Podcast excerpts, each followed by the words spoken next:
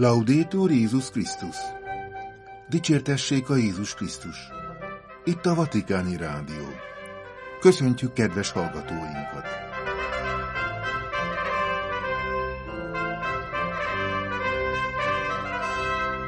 A mikrofonnál Vértesajai László. Szombati műsorunk témái A Szent Atya a Pápai Életakadémia rendes tagjává nevezte ki Karikó Katalint. Ferenc pápa, Mamma Antula arra tanít, hogy gondoskodjunk a legutolsókról. A pápa megemlékezett az egykori csilei elnökről. Pinyéra a hit és az értelem embere volt.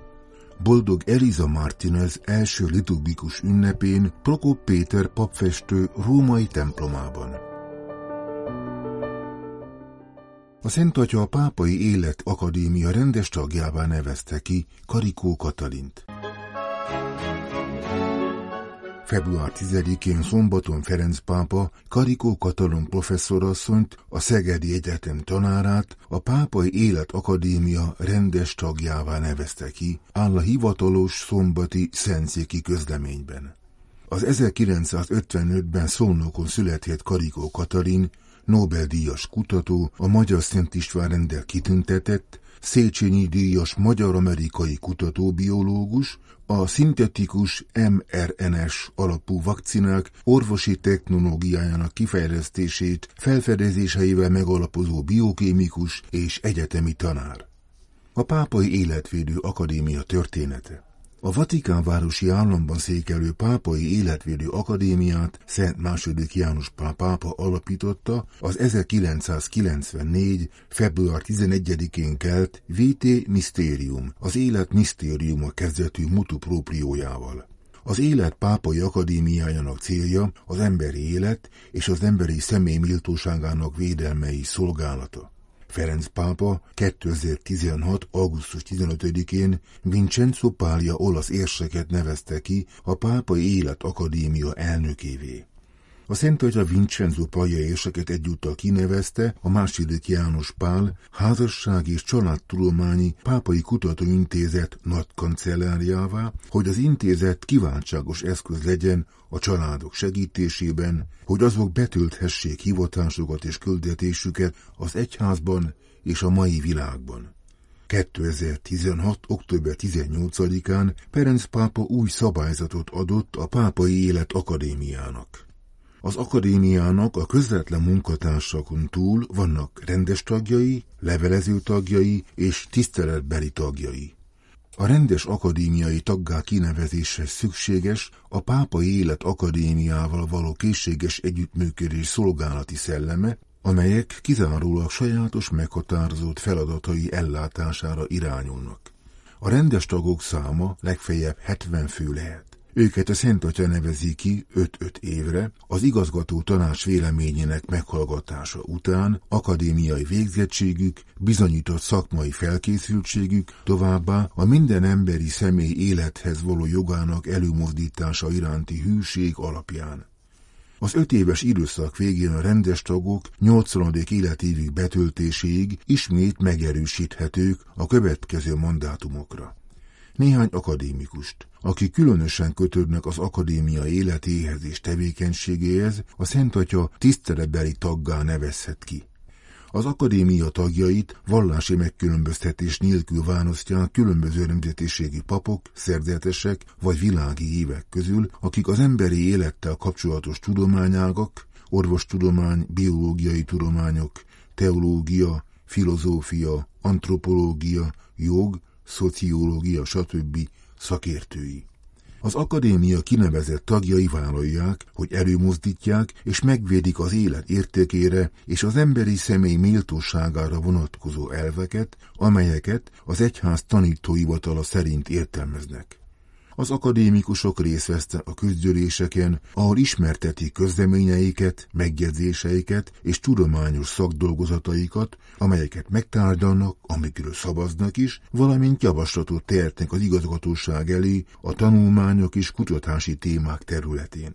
Az akadémiai taggá minősítés az akadémia saját szabályzatában meghatározott eljárás szerint visszavonható, ha az említett alapelvekkel egyértelműen ellentétes, vagy a katolikus egyháznak, illetve magának az akadémiának a méltóságát és hitelességét súlyosan sértő nyilvános és szándékos cselekvés vagy nyilatkozat esete áll fenn. Ferenc pápa, Mama Antula arra tanít, hogy gondoskodjunk a legutolsókról. Két nappal Maria Antonia de San José de Paz y Figueroa szentélvatása előtt fogadta a pápa a Vatikánban argentin zarándokok egy csoportját. Hozzájuk intézett beszédében felidézte a szent életű szerzetesnő alakját, aki Buenos Airesben a 19. században terjesztette az ignáci lelki gyakorlatokat, és nem adta föl küldetését akkor sem, amikor betiltották Argentinában a Jézus társaságát. Spanyolul nagy örömmel köszöntötte honfitársait Ferenc pápa az audiencián, amelyet Mamántul szenti avatása alkalmából tartott a Kelementeremben pénteken délelőtt. Püspökök, papok, szerzetesek, szerzetesnők és világi hívők érkeztek Argentinából, az isteni megváltó leányai kongregáció alapító nőjének szent javatására, amelyre vasárnap délelőtt fél tízkor kerül sor a Szentpéter téren. Mama Antula odafigyelt a legutolsókra, és ez a mai világ számára ösztönzőleg hat azoknak, akiket a társadalom leselejtezés elhajít, emelte ki beszédében a pápa. Mama Antula szeretete, különösen a rászorulók szolgálatában, ma nagy erővel szól hozzánk egy olyan társadalomban, mely hajlamos elfelejteni, hogy a szélsőséges individualizmus vírusát a legnehezebb felszámolni.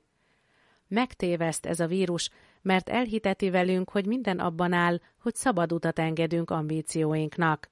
Ferenc pápa emlékeztetett rá, hogy az életszentség útja bizalmat, ráhagyatkozást igényel, és ezt az utat választotta Maria Antonia.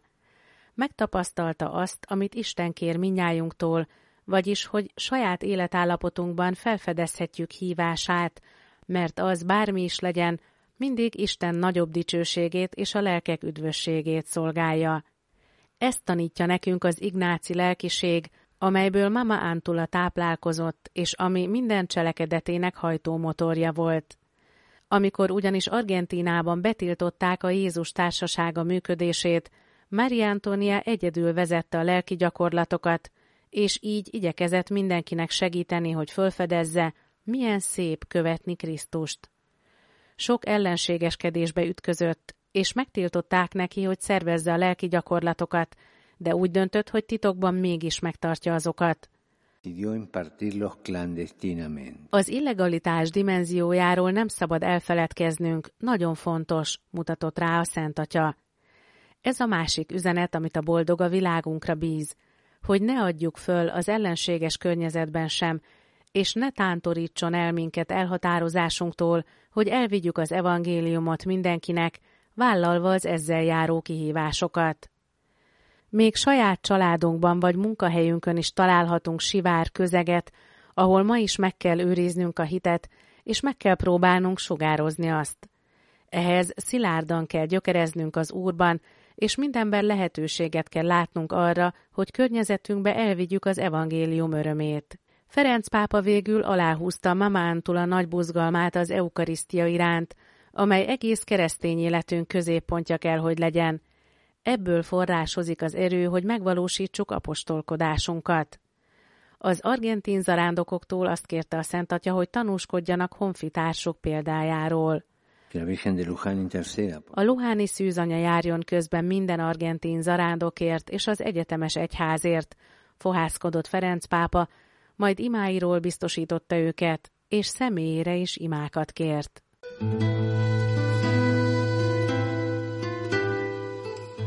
Ferenc pápa megemlékezett az egykori csílei elnökről, Pinyére a hit és az értelem embere volt.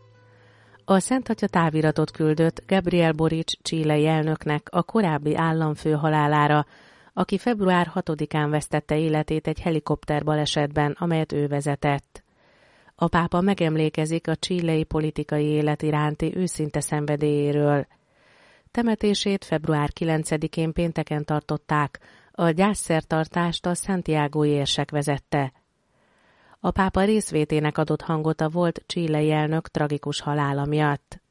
Sebastián Pinyére Ecsenike 74 éves korában hunyt el kedden, amikor lezuhant az általa vezetett helikopter. Az államtitkára Pietro Parolin bíboros aláírásával ellátott táviratban, melyet a pápa Gabriel Boric csílei elnöknek címzett, örök nyugalomért fohászkodik a volt államfő számára, aki két cikluson át vezette a dél-amerikai országot. A hit embere volt, aki nagyszerű szellemi képességekkel rendelkezett, és őszinte szenvedély hajtotta a csílei politikai élet iránt. A pápa részvétét nyilvánítja az elhunyt családjának és mindazoknak, akik elvesztését siratják. Két cikluson át 2010-től 2014-ig, illetve 2018-tól 2022-ig volt hivatalban Pinyéra elnök, aki saját helikopterét vezette fedélzetén három utassal, amikor valószínűleg a rossz időjárási körülmények miatt elvesztette uralmát a jármű felett, és a gép a Ránkótóba zuhant, Chile déli részén a Los Rios régióban. Gabriel Boric államfő háromnapos nemzeti gyászt hirdetett ki, a politikus ravatalánál két napig gyászoló tömegek tették tiszteletüket a korábbi kongresszusi épület közelében, majd pénteken állami temetésen helyezték örök nyugalomra a volt elnököt a fővárosban. Fernando Csomáli érsek vezette a gyászszertartást a Santiago-i székesegyházban. Búcsúztatásán Chile korábbi elnökei és több külföldi politikai vezető is részt vett. A csilei püspökök az elmúlt napokban részvétüket nyilvánították a volt államelnök halála miatt, aki mindig az ország és a lakosság javáért dolgozott. A főpásztorok kiemelték, hogy olyan vezető volt, aki képes volt egységet teremteni, és az egész társadalomért tenni. A sikeres üzletemberből lett politikus két hivatali ciklus töltött be a latin-amerikai ország élén. Első mandátuma idején az ország gyors gazdasági fejlődésnek indult, csökkenő munkanélküliséggel, miközben Chile kereskedelmi partnereinél és szomszédjainál lassult a gazdaság.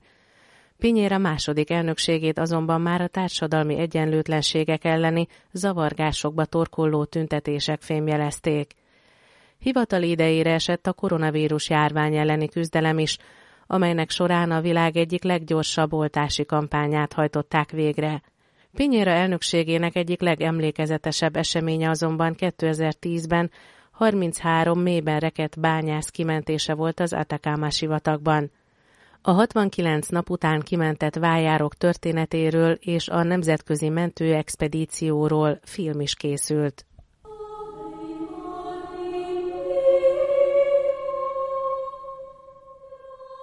Boldog Eliza Martínez első liturgikus ünnepén Prokop Péter papfestő római templomában. Tavaly, június 25-én avatták boldoggá a Leukai Füzanyalányai kongregáció alapítóját, az olasz csizma Puljai sarkában fekvő tengerparti Santa Maria di Leuca kegyhelyén és liturgikus ünnepét február 8-ára tűzték ki. Csütörtökön délelőtt a rend római anyaházában tartották az alapító anya első liturgikus ünnepét abban a kápolnában, amelyet teljes egészében Prokop Péter papfestőművész alkotásai díszítenek.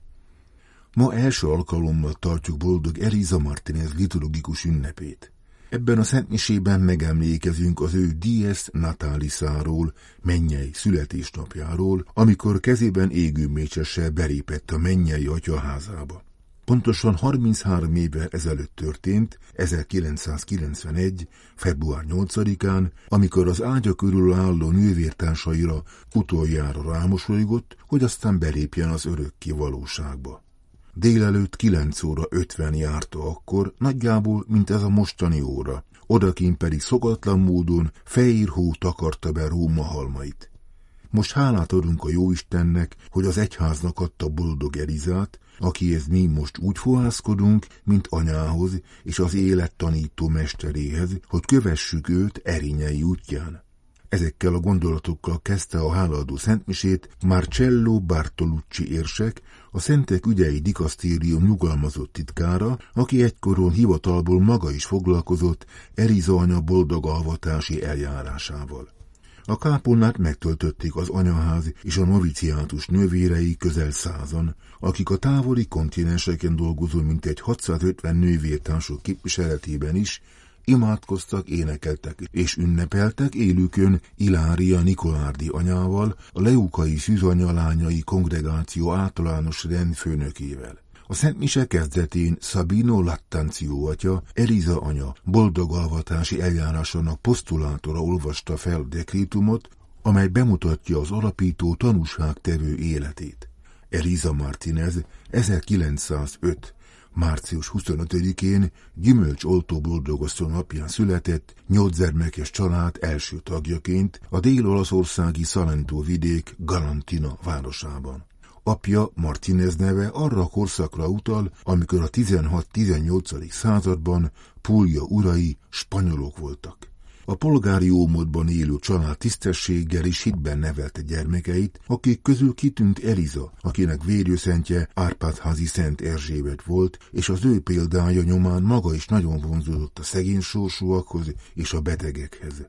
Iskolás lányka korában magától értetődő volt számára a mindennapi szentmisére járás, és ezért akár naponta több kilométert is gyalogolt, míg nem az apja kis káponát építetett az uradalmukban, ahol Eliza jelen lehetett a család többi tagjával és az alkalmazottakkal napról napra. Húsz évesen a tartományi Lecce nagyvárosban ismerte meg a francia alapítású, a jó pásztor szeretetéről nevezett nővéreket, apja el is engedte aztán Franciaországba, ahol a noviciátusa után fogadalmat tett, majd hazatérve dolgozni kezdett, de egy betegsége megakadályozta további munkáját. Felépülése után új szerzetesi közösség alapítására kapott meghívást, amelyet segítő társak siettek, először a lelkivezető papja, majd a püspöke személyében. Eliza Rómába kerül, ahol hamarosan pápai pártfogásban részesül, és elindul a műve, amely betegek ápolásában, leányanyák felkarolásában, árvák gondozásában ölt testet. Közben járja az országot, és számos helyen új közösségeket alapít, míg nem Rómában, az északi Prima Porta környékének, akkor még lakatlan részén alapít rend és anyaházat, és mellette egy nagyobb méretű kórházat. A kereszt azonban őt sem kerüli el, nehézségek adódnak a renden belül és kívül olyannyira, hogy mást választanak előjáróul helyette. Eliza anya azonban ezt a szenvedést is arra használja fel, hogy bejárja a távoli Ázsia országait, és főként a Fülöp-szigeteken, valamint Indiában rendházak egész sorát hozza létre. Ismét generális anyává választják, és marad is egészen időskori lebetegedéséig a kongregáció élén. Gondviselésszerű a találkozása a háború után egy újmisés svájci pappal, aki élete végéig lelki támasza, lelki vezetője marad, jól lehet előbb püspökké szentelik, majd bíborossá nevezik ki. Amikor a háború után az említett Prima Porta környékén megépül az anyaház és a kápolna, annak belső dekorációját az 1957-től Rómában dolgozó magyar papfestőre, Prokop Péter atyára bízzák, aki élete fő művét éppen itt alkotja meg, mert az egész kápolna díszítése az ő elgondolása szerint valósul meg. A szentély falát a szepültelen fogantatás Lurdi jelenése jegyében festi meg, de együtt az egyház szentjeivel, köztük kiemelteni Szent Erzsébettel és Szent Péterrel. A kápolnába a fény az oldalfalak fölé emelt színes ablaküvegeken keresztül árad be, míg alatta sorjáznak a keresztút stációi belülről megvilágított színes ólomüvegek foglalatában. Most, hogy a kápolna őrzi boldog Eliza anyasírját, a zarándok helyé lett kis templom szeretettel várja a látogatókat, különösen is Magyarországról. Itt a Vatikáni Rádió. Kedves hallgatóink, szombati műsorunkat hallották. Figyelmüket köszön és búcsúzik a mai adás szerkesztője, Vértesajai László. Dicsértessék a Jézus Krisztus! laudetur Jesus Christus.